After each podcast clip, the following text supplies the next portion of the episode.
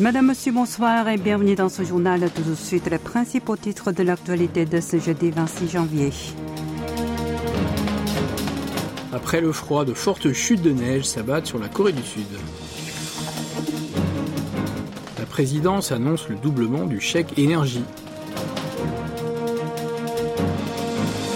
Contraction de 0,4% de la croissance au dernier trimestre 2022. Des hackers chinois attaquent 12 institutions académiques sud-coréennes.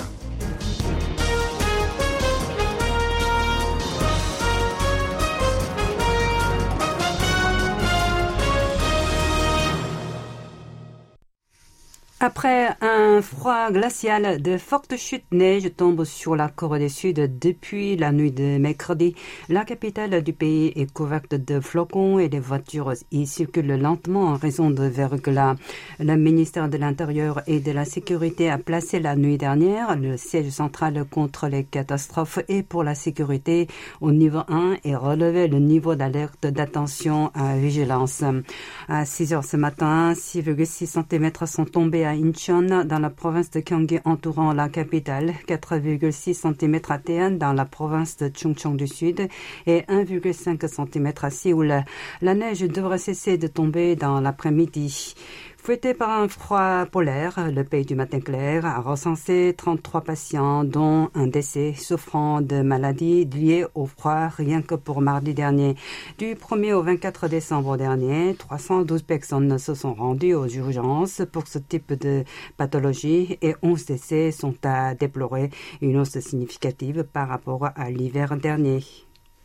L'administration de Yoon Suk-yeol se mobilise pour aider les ménages à revenus modestes à payer leurs dépenses d'énergie. Le premier secrétaire présidentiel à l'économie a annoncé aujourd'hui des mesures en ce sens. Il s'agit pour l'essentiel de doubler le montant du chèque énergie à 304 000 won, versé à chacun des 1 176 000 foyers concernés, ainsi que de déterminer l'ampleur de la ristourne sur la facture de gaz de pas moins de 1 600 000 ménages bénéficiaires, en la passant désormais à 72 000 won au maximum. Ces mesures s'appliqueront seulement cet hiver. Chue Sang-mok a alors affirmé que le gouvernement poursuivait ses efforts visant à minimiser la facture d'énergie des Sud-Coréens, bien que son augmentation soit inévitable en raison des facteurs extérieurs. Le conseiller présidentiel en a profité pour pointer du doigt à nouveau la précédente administration, celle de Moon Jae-in, qui, selon lui, avait délibérément contrôlé la hausse des prix de l'énergie pendant son quinquennat, et d'ajouter que cela entraîne par conséquent leur flambée ces derniers mois, sans parler bien sûr de la multiplication par 10 au maximum du prix du gaz naturel sur le marché international depuis fin 2021. Le parti du pouvoir du peuple, le PPP, a lui aussi dénoncé une politique populiste du gouvernement d'Omoun. La formation présidentielle a ensuite demandé à l'exécutif de puiser quand même dans le budget de réserve en vue d'aider les ménages les plus modestes à payer les frais de chauffage de leur logement. Dans le camp d'en face, le Minju, dont faisait partie le prédécesseur de Yoon Suk-yeol, a rejeté la responsabilité sur l'actuel gouvernement qui, selon lui, n'a pas fait suffisamment d'efforts pour élaborer des mesures pertinentes. La principale force de l'opposition a alors proposé de mettre en place une taxe sur les superprofits des géants de l'énergie pour venir en aide aux foyers en difficulté. Économie à présent. Pris à la gorge par l'augmentation des prix et des taux d'intérêt, les consommateurs sud-coréens referment leur portefeuille. De plus, la demande mondiale ralentit et les exportations reculent. Conséquence logique, selon la première estimation de la Banque de Corée, la BOK, le PIB du pays du matin clair s'est contracté de 0,4% entre octobre et décembre dernier par rapport aux trois mois précédents. Jamais depuis le second trimestre 2020, le taux de croissance trimestriel de la Corée du Sud n'a été négatif. Pourtant, sur l'ensemble de l'année dernière, la dixième économie mondiale a connu une croissance de 2,6%, des chiffres identiques à ceux anticipés auparavant par la Banque centrale. Le PIB a ainsi enregistré une augmentation pour la douzième année de suite. Si on regarde de plus près les résultats du dernier trimestre, on aperçoit que la consommation des ménages est repartie à la baisse et les exportations ont diminué plus fortement que les importations En revanche, la consommation publique et les investissements dans le BTP ont grimpé. Toujours durant les trois derniers mois de l'an dernier, la consommation des ménages et les exportations nettes représentaient une contribution à la croissance négative de 0,2 et 0,6 points respectivement. Le vice-premier ministre à l'économie s'est voulu cependant rassurant. Chu a affirmé qu'au premier trimestre 2023, le PIB devrait renouer avec une croissance positive dopée la reprise des activités économiques en Chine. On compte de moins en moins de naissances en Corée du Sud et de plus en plus de décès. Les chiffres sont parlants. En novembre dernier, seuls 18 982 bébés sont nés, ce qui représente un recul de 4,3% sur un an. Il s'agit aussi de son plus bas niveau historique.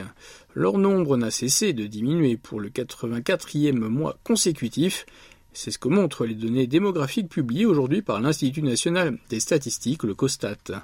C'est un record historique aussi pour le nombre de morts.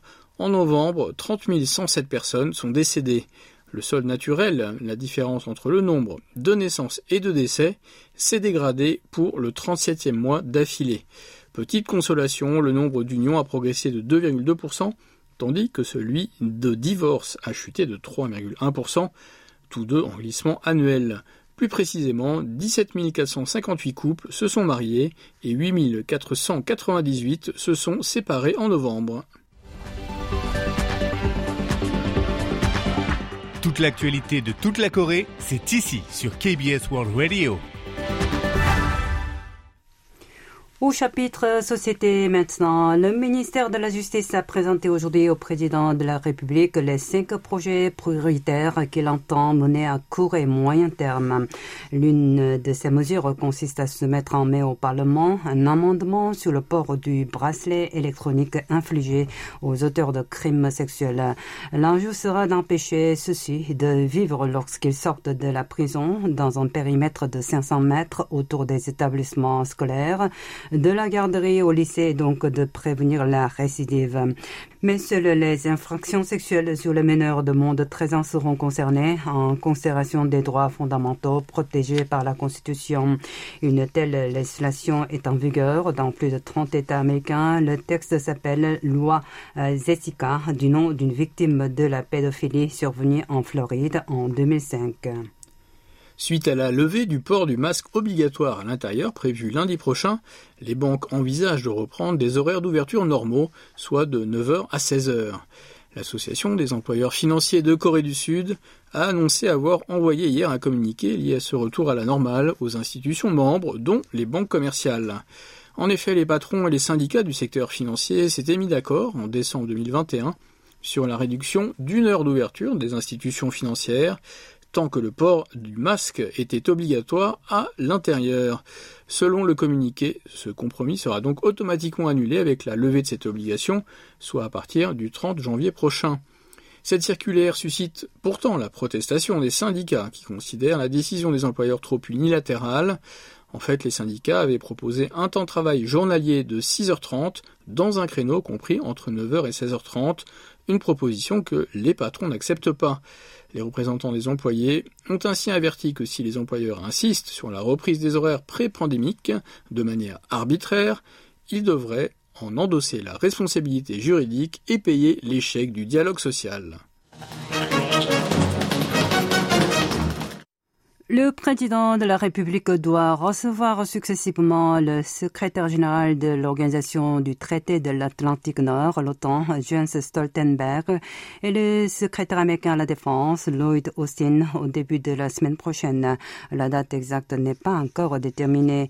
Selon le bureau présidentiel de Yongsan, au cours de ses entretiens, Yoon Song-yeol réaffirmera que la Corée du Sud entend bien agir de concert avec la communauté internationale pour surmonter la crise dite complexe à laquelle est confronté actuellement le monde.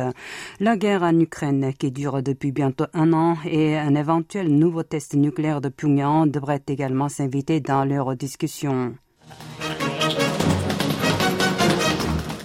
Un groupe de hackers chinois a cyberattaqué 12 institutions académiques sud-coréennes. Il a par ailleurs annoncé vouloir perpétrer les mêmes actes illégitimes contre 2000 sites internet, dont des organismes gouvernementaux ou des sociétés de presse. Sur la page d'accueil d'une institution académique apparaissait une phrase L'invasion de l'internet sud-coréen est déclarée. C'est un groupe de pirates informatiques chinois appelé Xiao Qiying qui avait averti de ces attaques au début du mois avant de passer à l'acte lors des congés du Nouvel An lunaire avec une méthode de défiguration des sites internet. Au total, 12 institutions, dont l'Institut coréen de recherche sur les politiques de construction et la Société des études coréennes, ont été l'objet de cette cyberattaque. Les noms ou les emails d'une partie de leurs utilisateurs ont été divulgués. Selon les experts, il s'agit d'un type de pirates qui veulent exhiber leurs compétences informatiques. En effet, Moon Jong-hyun, d'EST Security, une entreprise spécialisée dans la sécurité informatique, a indiqué que les hackers avaient utilisé une technique loin d'être sophistiquée.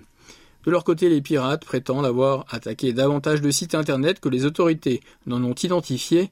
Ils ont même affiché environ 2000 adresses web, dont des organismes publics, comme prochaine cible de leurs attaques. Le gouvernement reste aux aguets en collaboration avec l'Agence Internet et Sécurité de Corée. Il a demandé aux responsables de la sécurité informatique de redoubler leur vigilance pour contrer d'éventuelles cyberattaques.